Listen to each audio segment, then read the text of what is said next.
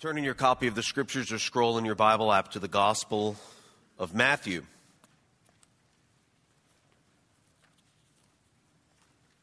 Uh, Matthew chapter 22.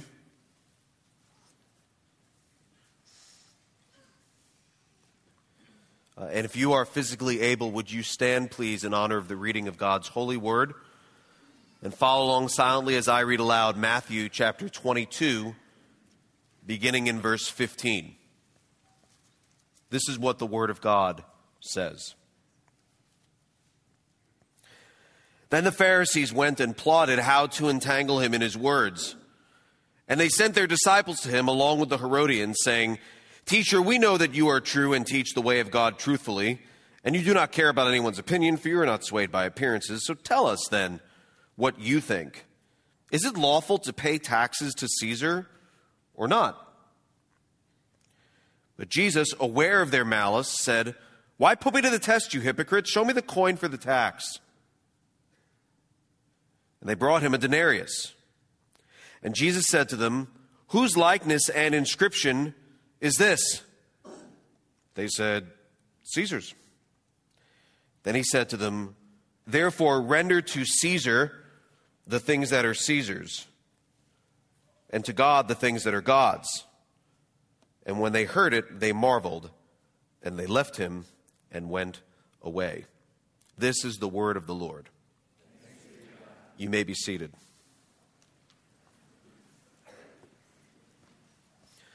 As you can tell from the passage we just read, we're taking a break from our sermon series through the Gospel of Luke to do something we've done for many years now. It's part of a church family rhythm of ours where we dedicate one Sunday each year to focus on the sanctity of human life. And so let's dive into our text today, looking at what we can learn from Jesus and how we can apply it uh, to our lives and to this important matter. Once again, Matthew 22, beginning in verse 15, it says, Then the Pharisees went and plotted how to entangle him in his words. And so many times, the way the Holy Spirit has inspired the writers of the gospel doesn't leave us much to wonder, right? What the Pharisees are up to. I wonder if they're genuine. There's so many times as you're reading through the gospel where it says, and they want to kill him and they want to trap him and they want to entangle him and they set out to figure out how they're going to destroy him. Like, there's no need for us to wonder. It says it right there in the text. This is what they were doing. Verse 15, they plotted how to entangle or to ensnare or to entrap him in his words. Verse 16 says, and they sent their disciples to him along with the Herodians. You might think, why do they send their disciples? So the Pharisees had followers as well.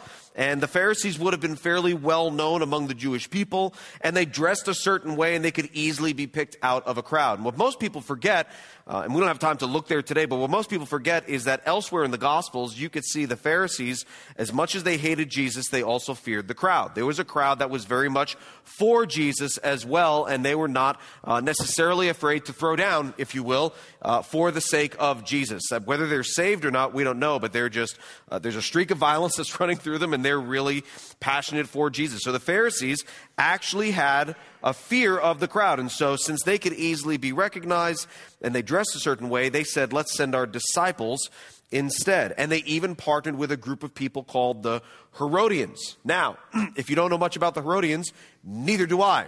Uh, we actually don't know much about the Herodians. But when I look at that word, I do think of a name. I think of the name Herod, right? And so most people believe that this was a group of people who were somehow tied in with King Herod or the family of King Herod. And they actually were at odds with the Jews on most things. But so many times, all it takes for you to be one with someone you're typically at odds with, sadly, is having a common enemy. And so the Jews didn't like the Herodians, the Herodians didn't like the Jews, but they both didn't like Jesus and for different reasons, and so they decided that they could be in cahoots together. Uh, you may remember that it's King Herod, it may not be this Herod, but King Herod, uh, who hated Jesus so much, feared Jesus so much, wanted him killed so much that he ordered the killing of all male children ages two and under in Bethlehem and the surrounding region. And so we have the Herodians and we have uh, the disciples of the Pharisees yoking up, joining forces together, and going to Jesus. Pick it up in verse 16. And they sent their disciples along with Herodians, saying, Teacher, we know that you are true and teach the way of God truthfully, and you do not care about anyone's opinion, for you are not swayed by appearances. And so they're laying it on pretty thick, right? They're like, we know that you, now teacher, we know that you are wise and you speak the truth and you don't care about people's opinions and we just, we want to know. We've, we got questions. Hopefully you've got answers. You have wisdom. We lack the wisdom. Oh, please. And they're laying it on really, really thick. And they're like, tell us then, what do you think? Is it, is it, is it lawful to pay taxes to Caesar or not? Now, uh, the tax that they would have been referring to was something called a, a poll tax. Uh, some people refer to it as a head tax, and so every every year there had to be a certain amount paid for the people in your family and for who you for how many people are in your family. There's actually a connection between the Greek word used here for tax and our word for census, and so there uh, the the purpose of this tax was to be paid each and every year by everyone in their family or or for enough people in their family to pay Rome for the services that were rendered by Rome to the Jews. Uh, they had to pay for these things, even though they didn't want to pay for these things. Um, they were a conquered people. They weren't citizens of Rome, but they were conquered by Rome. And as a result of that, they enjoyed, if you will, certain benefits that came with being conquered people of Rome, one of which is called the Pax Romana, or the Roman peace, the security that comes from being part of the Roman Empire. Because while a lot of there was a lot of fighting going on in the regions around them, uh, it's kind of good to have been conquered by the people who are winning those wars. And so they provided a certain level of peace, but that came at a cost. And when the Jews paid this tax, they were having to reckon with the fact that not only they, not, that they were not citizens of Rome, but the fact that they were conquered by Rome. And the Jews wanted to be thought of as belonging to God. And so they might have resented this tax more than any other tax, not because of the cost, it's not that it was uh, particularly expensive, but because of what it called to mind um, and because they considered themselves as belonging to God and not Caesar. Now, you might look at this question and say, I don't see the trap. Like, I know it says that they were plotting to kill Jesus. That's certainly concerning, right? Like, if people are plotting to kill you, you'd be concerned. But I don't see how this gets them to that end. It seems like it's just a question. Well, here's the thing keep in mind who we have there. We have the Jews, right? Pharisees, Jews, their disciples, and we have the Herodians. Not super sure who they were, but they were somehow connected to Herod, Roman Empire. And so, what would happen if Jesus gave an answer that seemed favorable to the tax? If Jesus said yes, well, then he'd be resented by who? By the Jews that were listening to him, and so the Jewish leaders could arrest Jesus and hopefully have him even executed. Like that would be something they would hope. Uh, then the crowd would not interfere because they're like, yeah, that's the guy that tells us to pay taxes to Rome. We don't like him. So if you could find a reason to kill him, that would be okay. And so the crowd would not interfere with that process. Now, if Jesus gave an answer that was against the tax, the tax, excuse me, then the Romans would see him as an insurrectionist, and then they would not be happy with him. So they thought this was like, this is kind of win win, right? He's going to either say pay it or don't pay it. And either way, at the end of it, when they say something, someone's going to want to kill him. So we like this. Let's do this. But Jesus, look at verse 18. Jesus, aware of their malice. You ever, like last week, the sermon was on sinful suspicion. You ever, you know, you're talking to somebody, and hopefully it's not sinful, but you're like, I just get a weird feeling. I don't know if they're really, oh, I don't know. Just get a weird, a weird vibe, right? Do you know Jesus never got a vibe? Right? He was never like, I wonder, I think, like said Jesus never. I, I suspect that it could be malicious. Jesus, like, I see the malice. I know the malice. I know what they're up to. So that which you and I kind of wonder about and like, ooh, I just got a weird feeling. Jesus like, I got a weird feeling because it's weird. I wonder nothing. Uh, uh, Jesus never said, I wonder if, like, said Jesus never. You know what just occurred to me? Said Jesus never. Like, like th- these, these are things that he never had to deal with because he was not just man, but the God man. And so Jesus, verse 18, aware of their malice, because he's Jesus, because he's the Son of God, not because he kind of heard them. He, he was told, nope. Jesus, aware of their malice, said, Why put me to the test, you hypocrites? Just boom, calls them what they are, says, I know what you're up to. Uh, you're, you're hypocrites. What you're saying doesn't match what you're doing. What you're doing doesn't match what you're thinking. You don't give a rip about taxation, and you don't really have a real question for me. You're a hypocrite. But he's like, all right, if you want to go, we can go. Like we see Jesus as this, this lowly and gentle and loving shepherd person, and he was, but he also wasn't afraid to like go toe to toe with people who wanted to go toe to toe with him. And he's like, listen, you're hypocrites, but we can we can go. We can play this game. Show me, verse 19, show me the coin for the tax. And so they brought him a denarius. It's equivalent to a day's wage for a labor. So Jesus asked for a coin. And he says, so holds up a coin, right? Whose likeness and inscription is this? Whose image is on the coin? And they're like, I think we all know the answer to that. It's Caesar's. Right? So similar to our coins, there's an image on it of some sort. We have, what do we have? Lincoln? Well, actually, I should, lots of young people. So there's these things called coins. They're metal and they're round, and we exchange them for goods and services. And so, paper, currency. Some of you are like, I don't think there's an image on Venmo. I don't know if that's. Or it's like lots of images on Venmo. It's whoever's using it. So, when you look at a coin, there's an image on it. And we have, what do we have? Lincoln on the penny, Washington on the quarter, Jefferson's on what? The nickel? Or the dime? Something like that. FDR's on the dime. FDR's on the dime. And so, um, Similar to that, they would have had an image of. Now, the only difference between us is we're actually not allowed as a country, fun fact, we're not allowed to put somebody living on it. So, don't, you're not going to get a Trump 20 next year. It's not going to happen. We're not allowed to put somebody living who's currently living on our currency. And that's because we don't have an allegiance to like a despot or a ruler. We're a government for the people, of the people, by the people. And so we don't put so much stock in a person. We don't have a monarch. You go to Canada, they have Queen Elizabeth on lots of their currencies. And so, anyway, this would be similar, where on one side of the coin would have been uh, Caesar's image, the emperor's image. On the other side of the coin would have been something saying how much it was, how much it was worth. Uh, verse 21 Jesus said to them, Therefore, render to Caesar the things that are Caesar's, and to God the things that are God's. And so that Greek word render, uh, apodidomi, it, it means to pay back.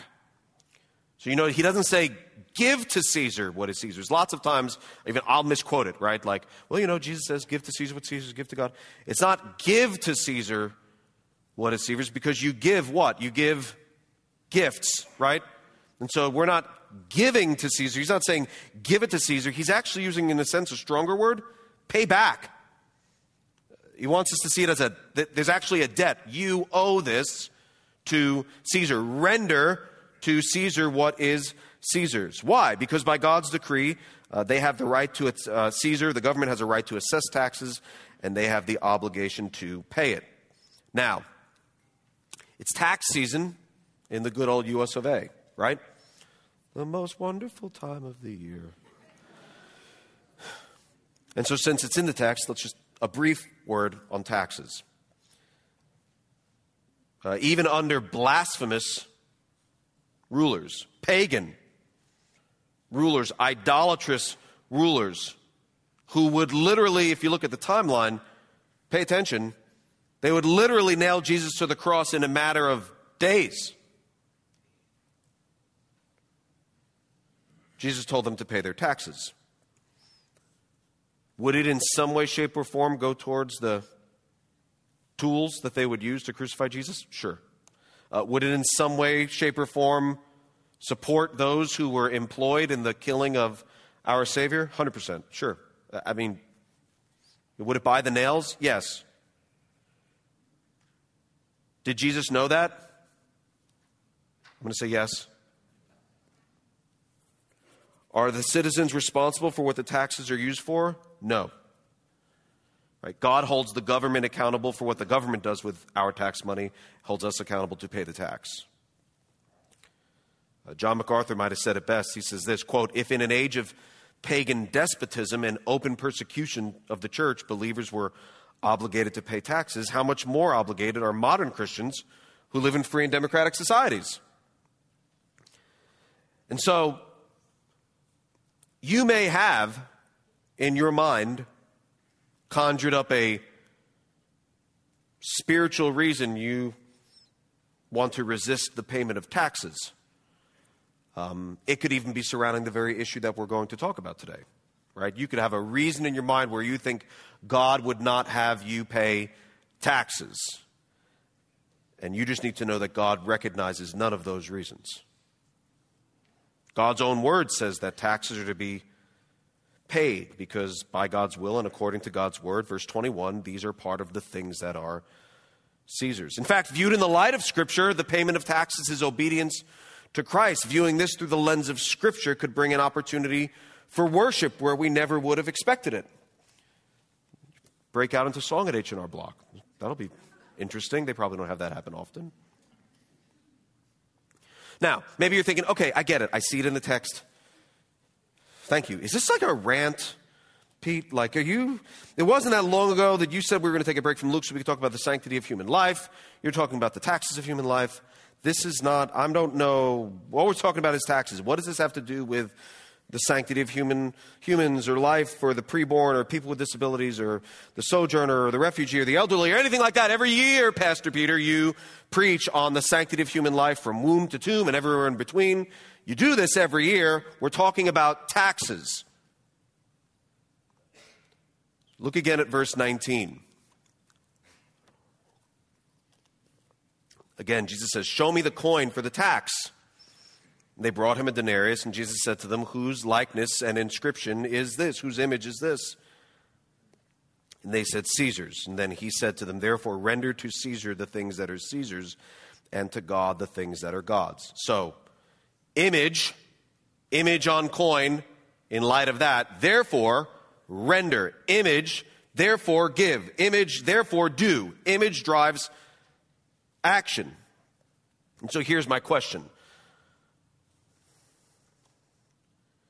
What if verse 19, Jesus said, Show me a baby.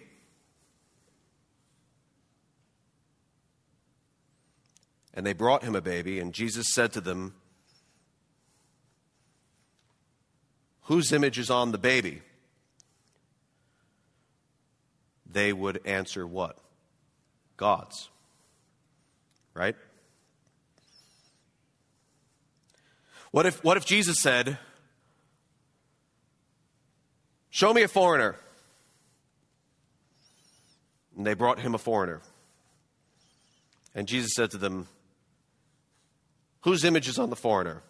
The answer is God's.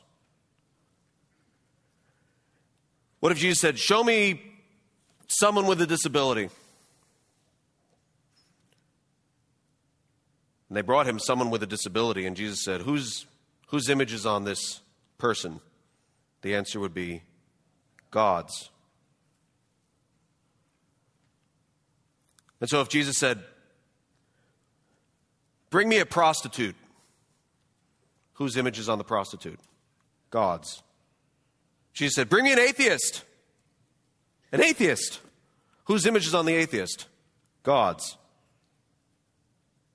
Bring me your president.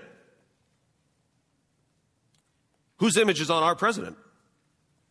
God's. Whose image is on the post abortive woman? God's. Whose image is on the Muslim? God's. And that image, just like the image on the coin of Caesar, drives us to render to Caesar what is Caesar's the image that's on people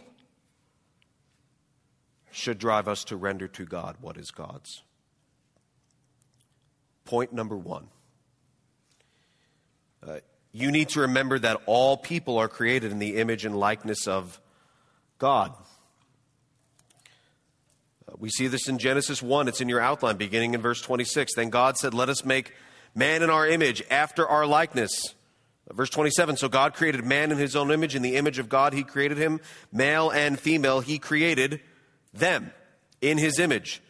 Uh, four chapters later in Genesis 5, uh, we read this in verse 1. This is the book of the generations of Adam. When God created man, he made him in the likeness of God. One chapter later, Genesis 6, verse 1 Whoever sheds the blood of man, by man shall his blood be shed. Why? For God made man in his own image.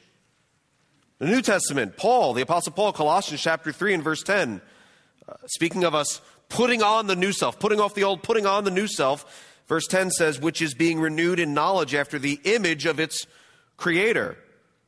James 3 and verse 9.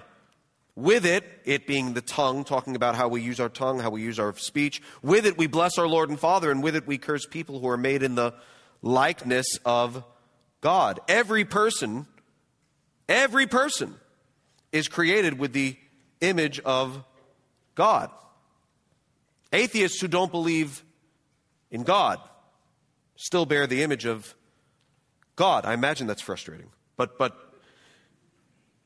it's true. Every person bears the image and likeness of God. Not all currencies have images of government leaders on them. Like I said, we'll never have a currency in our country, in the United States, that has uh, the image of a, of a living person, a living leader, a living person of any type. In Canada, they have Queen Elizabeth on their currency. Other countries do it differently. But when it comes to bearing the image and likeness of God, it doesn't vary from person to person. Uh, every single solitary human being, born and preborn, female, male, Christian, atheist, all of us bear the image of, of God. It's not a result of being saved. You might think you bear the image of God like it's one of the benefits of, of salvation. We get so much when we're saved, right? God gives us so much eternal life, a relationship with our Creator God, fellowship with other believers, the, the very Holy Spirit, God the Holy Spirit, living inside permanently all believers. Uh, gifts that we can use to serve others and to build up His church. We get a lot. But We're not given the image and likeness of God when we're born again. We're actually given the image and likeness of God before we're born. We're given the image and likeness of God when we come to be, and the only person who knows we exist is God Himself. Before we looked like our parents, had any resemblance to them, before that could be observed, we resembled God. Before anyone could say, He He's got his father's nose. She has her mother's smile or his uncle's chin. It could have been said, she has her creator's image. And that would have been 100% true. Sight unseen would have been 100% true. And since all people are created in the image and likeness of God, we reflect God's intellect and freedom just when we make choices. This is important to see. Not when we make right choices. That's when we reflect righteousness. But just the image of God, we're like God because we can reason, we can think through things, and we can choose. Joshua 24 and verse 15 choose this day whom you will serve. Every day, people, Christians and non Christians alike, make choices. When they do that, they reflect the image of God. Whether or not they believe in God, the fact that they, they, they, they choose Skyline over Gold Star, the fact that they can make that choice shows that they reflect the image of God and that they made the right choice. The, the, fact that they, they make any choice at all, just the ability to choose in that way and think, that, this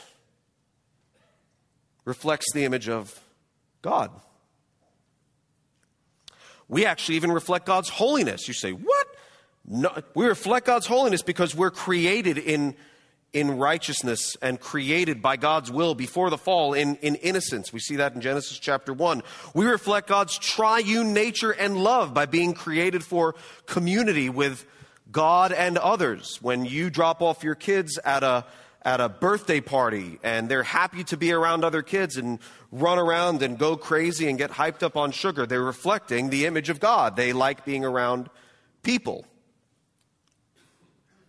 when you like being in community with other people, when people tend to flock together around a water cooler. It's not just when, when people have godly discussions, they replace the, I'm saying when people are with people, they reflect the image of God.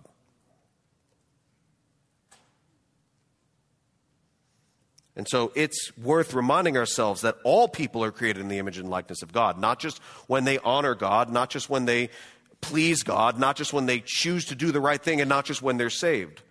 I don't know when you were saved if you're a Christian, but you've been bearing the image and likeness of God from before you were known by anybody else.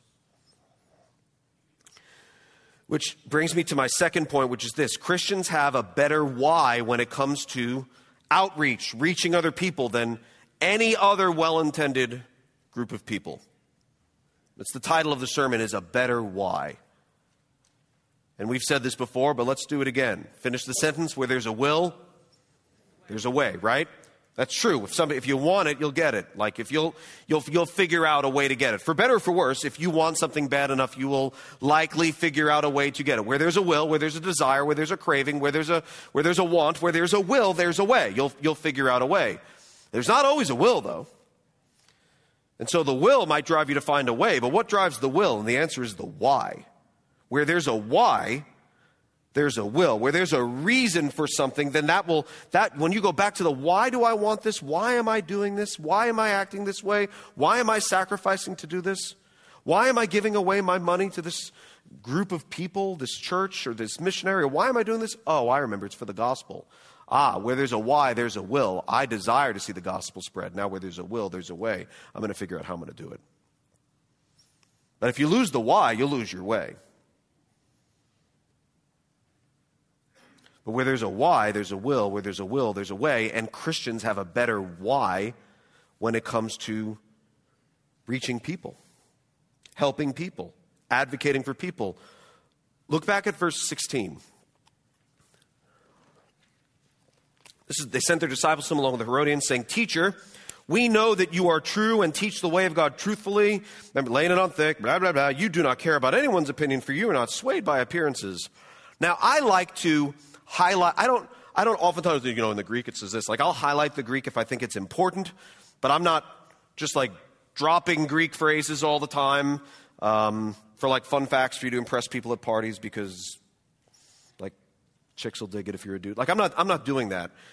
Uh, I actually think sometimes unintentionally, when that's constantly done, it causes people to almost distrust their Bibles a little. They're like, Dang, bro, you, you reference a second language that I don't speak at all. Can I even trust my, can I read it? Is the prima facie reading of the text, can I be changed by that? And the answer is unequivocally yes. And so the more you study the original languages and look at a Bible on any academic level, you come out not distrusting your Bible more, but actually trusting your Bible more. And so when I highlight something, it's, it's, it's, there's usually a reason for it because there's something that, there's a nuance or something added to it that I think that we're, we're missing out on because we've translated it differently. Not we've translated it wrongly and you've got to learn Greek so you can. No, that's not true. Uh, there's textual variance, but there's nothing in there like, you know, if you read the Bible uh, in Greek, you'd find out that Jesus was actually married. Like, you're never going to find that. If you read the Bible in Greek, you'd find out that the Trinity thing is like, no, like you're not going to find any major difference. There's minor things. You're like, okay, that could be true and could not be true, but it doesn't affect salvation or justification or anything like that. But I think there's something in this verse that's worth calling to your attention, and it might actually be in a footnote in your Bible. I don't know, but I'm going to talk about it. Teacher, verse 16, we know that you are true and teach the way of God truthfully, and you do not care about anyone's opinion. Then look at this phrase for you are not swayed by appearances. Straight up Greek reading of that text. You know what it says? For you do not look at people's faces. It's a pretty powerful statement. And it's also pretty different from what we have in our English Bible. Like face, appearance. I feel like those are very different where they are. And so when you're translating, so the, the, the point of this was that these hypocrites were saying, you're not, you're impartial. You're not easily swayed. You're impartial. And so they would have said, you don't look at people's faces, meaning that has no bearing on your impression of them. And so we translate it in our Bibles, for you are not swayed by appearances. That's not wrong. It's because it wouldn't make it's almost an idiomatic expression that if you say, for you do not look at people's faces, we America, we might think like, see how the issues with eye contact, like Jesus, over here. Like that's, that wouldn't read well to us. And so what's meant there is he's impartial. But let's just think about it for a minute. We, you do not care about anyone's opinion. For you, Jesus, or not, you do not look at people's faces. I follow a God and have a Savior who looks not on appearances, uh, not on first impressions, not on superficialities that you and me can be so captivated by as, as human beings. He looks not at faces, but on the inner person and sees all people as who they really are bearers of the imago Dei, the image of their good creator God.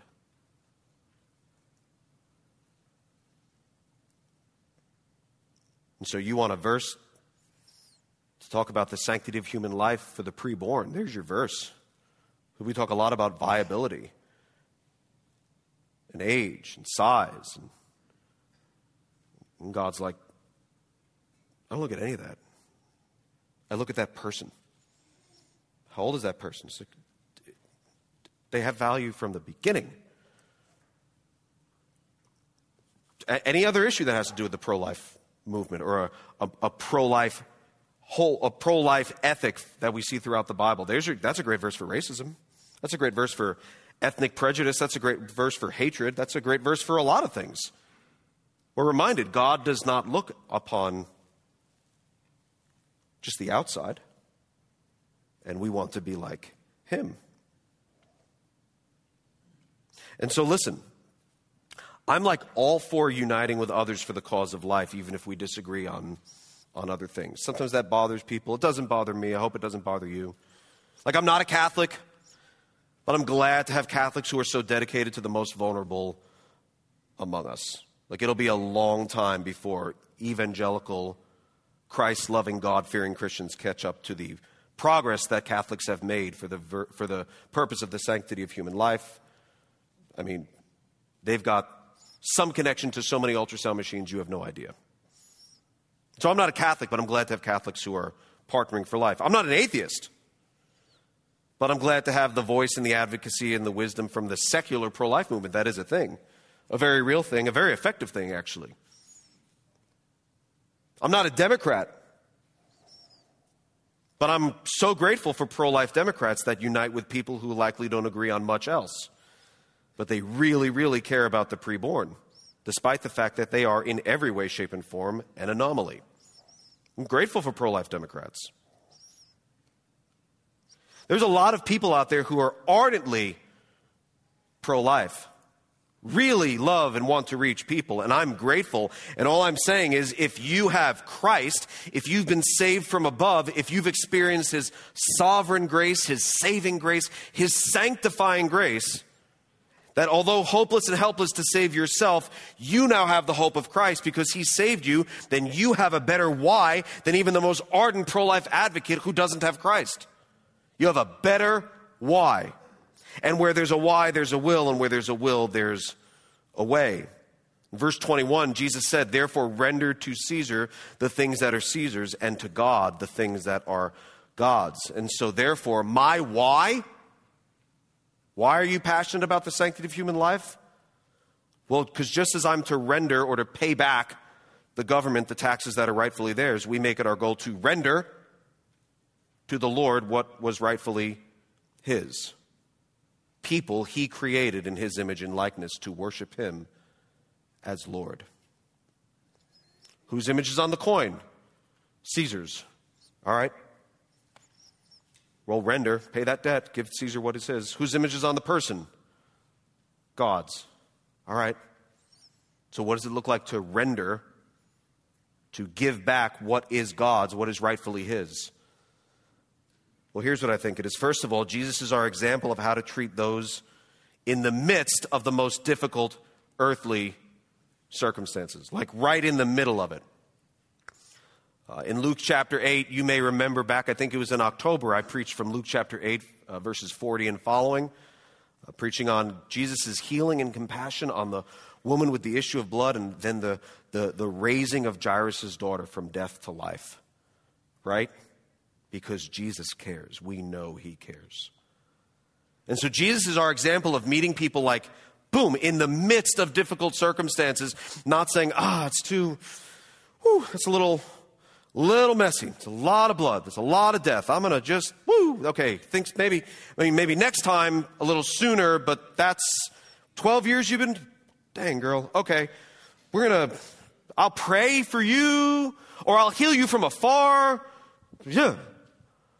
Jesus meets people in the midst of their difficulty, in the midst of their mess, in the midst of the most difficult circumstances to give them hope, to give them help, to show his love and compassion.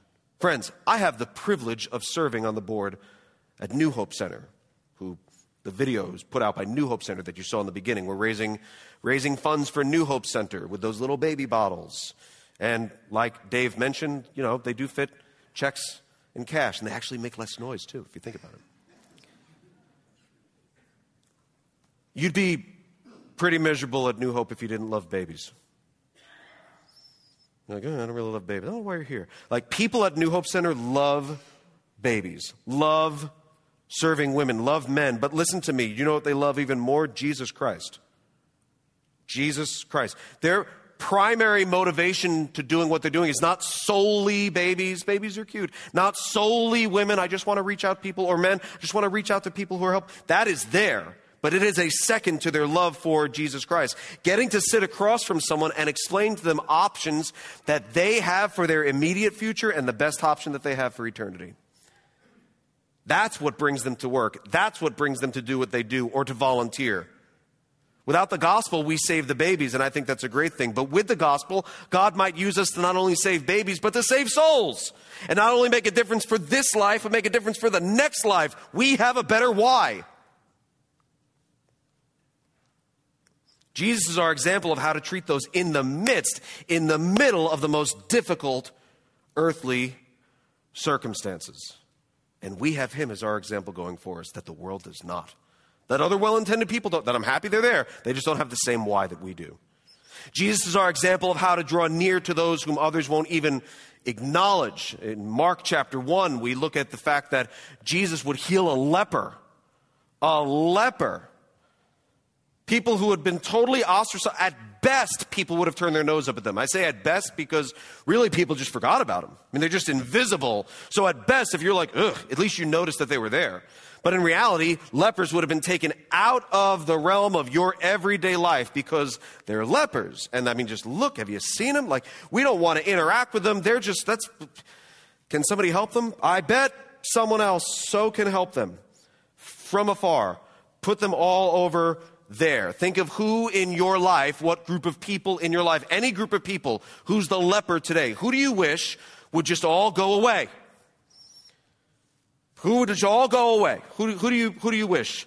Maybe don't yell it out, that's awkward. But like if you think people that you just wish would all just, I wish they would just be gone out of my life, out of our society, out of our country. Why can't they all just live there? Why can't they all just pack up and go there? Why can't they all live in a different country, on a different planet, in a, in a different state? Who are the lepers of your mind and heart? Just get them out. Ugh. And I'm not even saying I disagree with you. I'm just saying I think Jesus disagrees with us. Because a leper came up to Jesus and said, If you will, you can heal me. If you're willing. And Jesus is like, I'm willing. And he touched him and he healed him. It's the brevity of the Gospel of Mark, three verses. If you will, you can make me well. Jesus is like, I, I got the time. I'm God. Boom! Healed. Not, uh, ooh, I just bathed. We don't bathe often.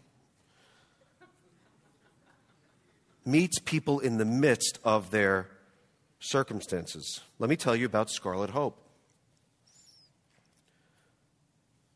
Scarlet Hope is a ministry that seeks to reach um, women in the adult entertainment industry and to provide them help and to provide them hope and hopefully to provide them a way out. And the volunteers at Scarlet Hope love people.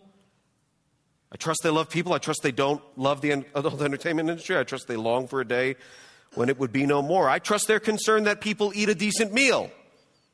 And so that's their, where there's a will, there's a way. And so, how do we get to interact with the people who are in the adult entertainment industry? Well, you got to go to them. It's not just like inviting them, like, hey, when you finish work, maybe you want to go out for coffee. So they go to them. How do you get in? They, they make food. They bring food. Like, we'll, we'll feed them dinner.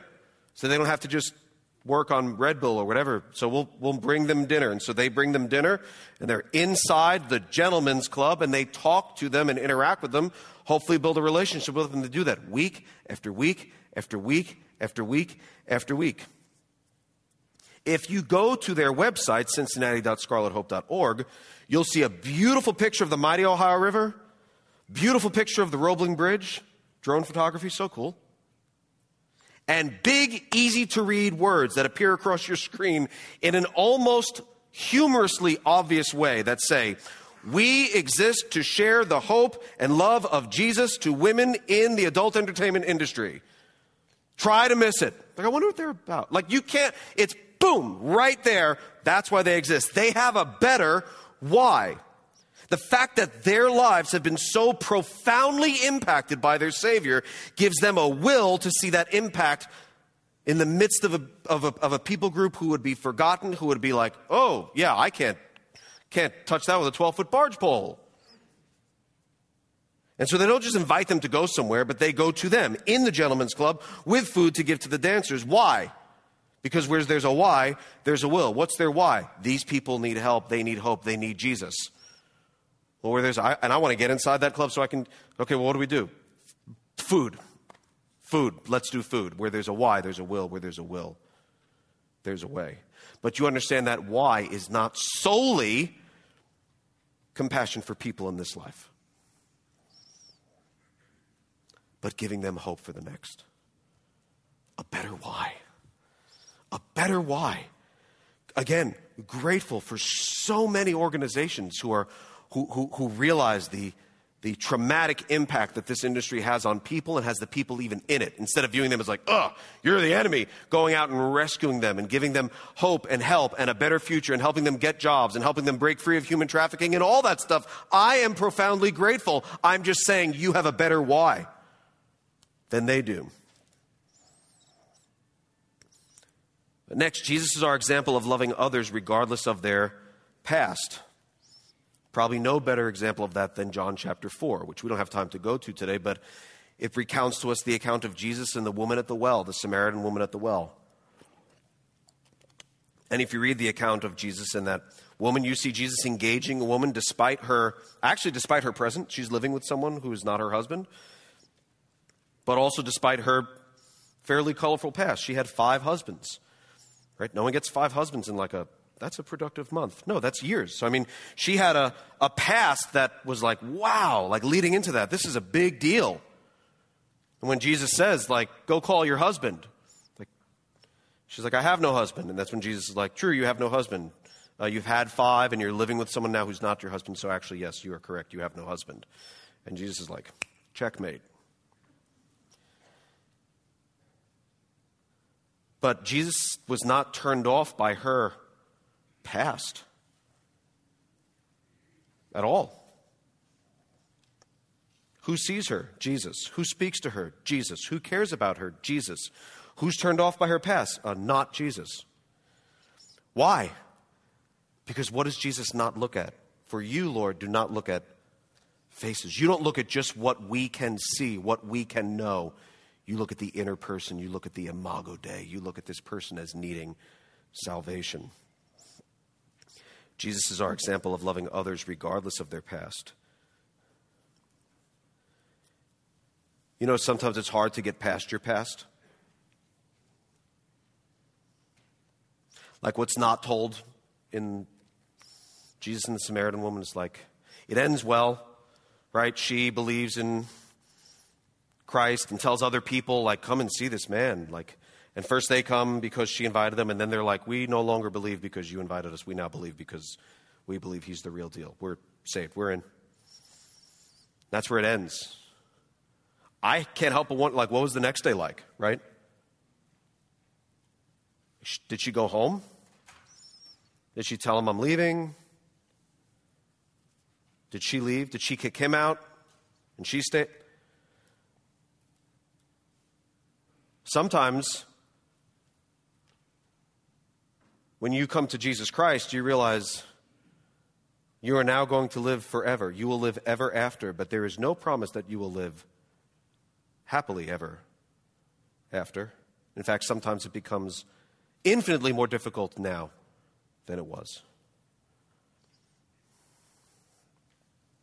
Nobody comes to Christ from a traumatic experience and just lives happily ever after.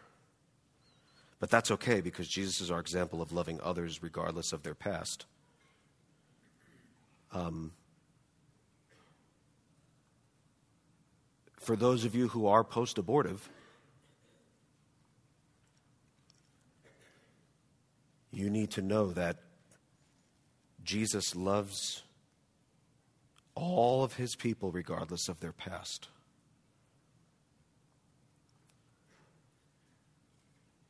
For those of you who think that that's probably in another church,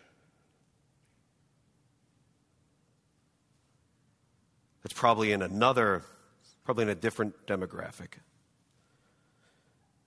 Uh, you are statistically incorrect. I can say with confidence you're sitting within, listen to me, feet of someone whose lives have been impacted by this. And so,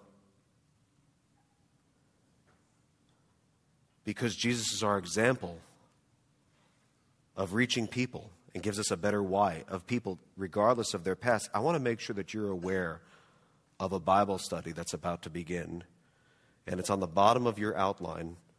It's a post abortion Bible study for women that will be starting soon.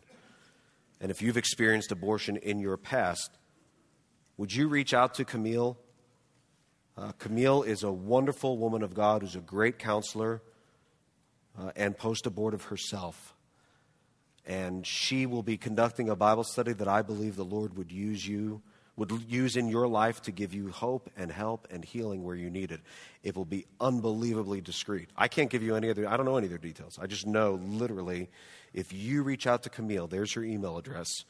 She'll connect you with the details and make sure that it's done in a way where your uh, story, where your identity, things are kept strictly confidential. And so I want to encourage you to receive hope and help from God's word if you believe you, with all your heart, you believe that Jesus loves you regardless of your past, but you can't get past your past. And finally, Christians have a better way than even the best we can vote or hope for. We have a better way than anything we could hope would come out of any, any level of government. Friends, you might be aware that the Supreme Court is deciding a case right now that will have the greatest impact on abortion since Roe v. Wade in 1973. The decision will likely be handed down when major decisions typically get handed down, so likely in June. And there's actually lots of reasons to be encouraged, lots, um, that Roe v. Wade will be at least significantly curtailed, at best overturned. And so I'm excited about that, and I'm praying for that. And I've also been let down by this court before. Yeah, but it's different. Yeah, I know. And we've got conservative majority. Listen to me. The Supreme Court has had a conservative majority for most of your life, 50 of the last 51 years. Conservatives have put more people on the Supreme Court than any liberal, by far and away. Uh, a conservative majority of Supreme Court justices decided Roe v. Wade in 73. And so I'm hopeful and I'm prayerful, and I hope that God does a great thing. But I've been let down before. I would not be surprised to be let down again. And I'm hoping and praying for a difference this time. And if Roe is overturned, that'll be glorious. And I can tell you, like I've read, the 26 states have trigger laws that trigger laws are basically like, hey, the only reason we allow abortion is because we have to. And so if Roe's overturned, boom, 26 states, the state of Kentucky being one of them, abortion will be at best criminalized and eliminated, at at least significantly curtailed. And so there's lots of things that will happen when that happens, and I, I hope so. You need to also know that Planned Parenthood is not unaware of this, and so they're doing things significantly to make sure that people, like I'll give you an example. In Illinois, Planned Parenthood is opening up branches along their borders of states that have those trigger laws, like Kentucky and Indiana, so that abortion can remain more accessible. And so, as excited as I am, and I hope you would be, and I, am praying for it, please understand where that would be great, but it takes the, it just creates 50 more individual problems instead of one big problem. So it doesn't just totally overturn everything. Yay! It's definitely something worth celebrating if it happens. It doesn't get rid of. You think, what are, what are crisis pregnancy centers going to do if Roe's overturned? Uh, the same thing. Like the same thing. Or, or similar to the video we saw before, people can go the more popular route now, which is a, a, a chemical abortion, and just in the privacy of their own phone and home, work this, work this out. making things available by telehealth. But here's the thing I'm not, I'm not upset and I'm not hopeless. Are you surprised that the law doesn't save? Are you surprised that the law doesn't bring about change? Right? Because on the one hand, we say guns don't kill people, people kill people. Right? And so most pe- people who say that are like, it's not the laws, you can't, no one's not going to, like, you think Cain wouldn't have killed Abel if someone said, you shouldn't do that? He's like, oh, you're right, I really shouldn't. Like, that wouldn't have happened. That was a hard issue. And so it's the same people where it's like, we have to understand supply and demand. And we've said this before, but it's probably worth repeating that if we overturn Roe, that'll have a significant impact on supply. Demand is a hard issue. People feel hopeless and helpless or angry or desperate. The demand, the desire, where there's a why, there's a will. Where there's a will, there's a way. If somebody wants to terminate a pregnancy, they're going to find a way to do it. It's just going to be a longer drive. And so I'm not super discouraged that the law won't provide. Like, are we really surprised that the law doesn't provide the answers to everything that we want? We've never, even God's law doesn't do that. Like, God's law himself in Hebrews uh, chapter 10, it says, For since the law has but a shadow of the good things to come instead of the true form of these realities, it can never, by the same sacrifices that are continually offered every year, make perfect those who draw near. That's talking about God's law. How many, we don't have time for a straw poll. God's law is better than man's law. Just Spoiler. God's law better than man's law, and God's law couldn't save people. You think man's law is going to save people? Of course, we're not surprised by that. But see, here's the thing I'm not discouraged. I hope that law changes. I hope and I pray. I'm for it. I'm for petitioning. Went to the March for Life last year. Been six times. Like, I'm, I'm for it. Call, petition, pray, write, do your thing. My hope's just in this and in the gospel because this affects demand. This affects the desire. This can change people's hearts. That's why we have a better why. And so when we can change people's hearts and minds because of the grace of God at work in somebody's heart and mind, that law can quite frankly do whatever it wants. I'm going for the person. I'm hoping that the person's heart and mind is changed. And even if it's available on every, like you could put prostitutes all over my neighborhood, I'm still not going to hook up with one. That's because I have no interest in a prostitute and I love my wife and I love Jesus. So supply, it's like, why isn't Peter with a prostitute? Lack of supply. No, not lack of supply. Lack of demand. I don't desire that. And so, if the Word of God can change somebody's desires and demands, I'm putting my hope and faith in this.